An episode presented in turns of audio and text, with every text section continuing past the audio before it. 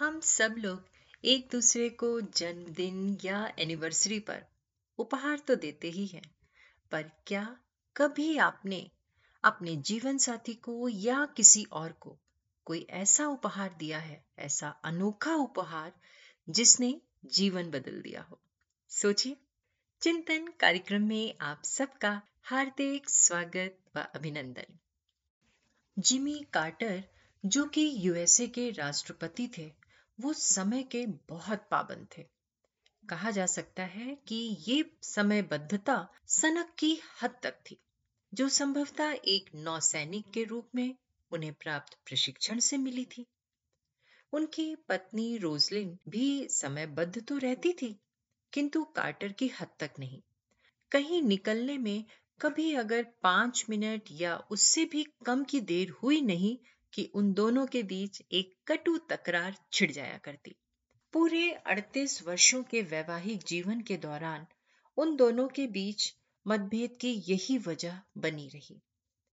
18 अगस्त उन्नीस सौ चौरासी को सवेरे सवेरे कार्टर अपने एक भाषण की तैयारी के लिए अपनी स्टडी में गए और ताज़ा समाचारों की जानकारी लेने के लिए उन्होंने अपना रेडियो ऑन किया। जब उन्होंने रेडियो में उस दिन की तारीख सुनी तो अचानक उन्हें याद आया कि आज रोजलिन का जन्मदिन है और वो उसके लिए कोई उपहार भी नहीं लाए हैं। और अब तो उपहार खरीदने का वक्त भी नहीं बचा था। एकाएक उनके मस्तिष्क में बगैर किसी उपहार के कुछ अनोखा कर गुजरने का ख्याल कौधा। सोचिए, उन्होंने क्या सोचा होगा देने के लिए? सोचा आपने? चलिए मैं बताती हूँ। उन्होंने जल्दी से एक कागज़ पर लिखा, जन्मदिन मुबारक।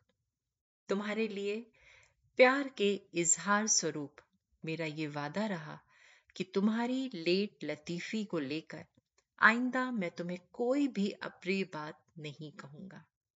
उन्होंने कागज़ पर अपने हस्ताक्षर किए, उसे एक लिफाफे में डाला और अपनी पत्नी को प्यार से दे दिया। कहा जाता है कि उस दिन के बाद वो सदा अपने वादे पर कायम रहे और ये उनके वैवाहिक जीवन का सबसे सुंदर उपहार बन गया।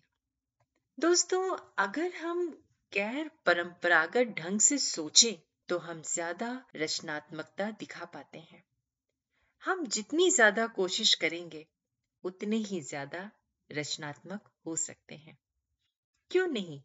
हम और आप भी अपने किसी प्रियजन को वैसा ही नया और अनोखा जन्मदिन उपहार देने की सोचे, जैसा जिमी कार्टर ने दिया।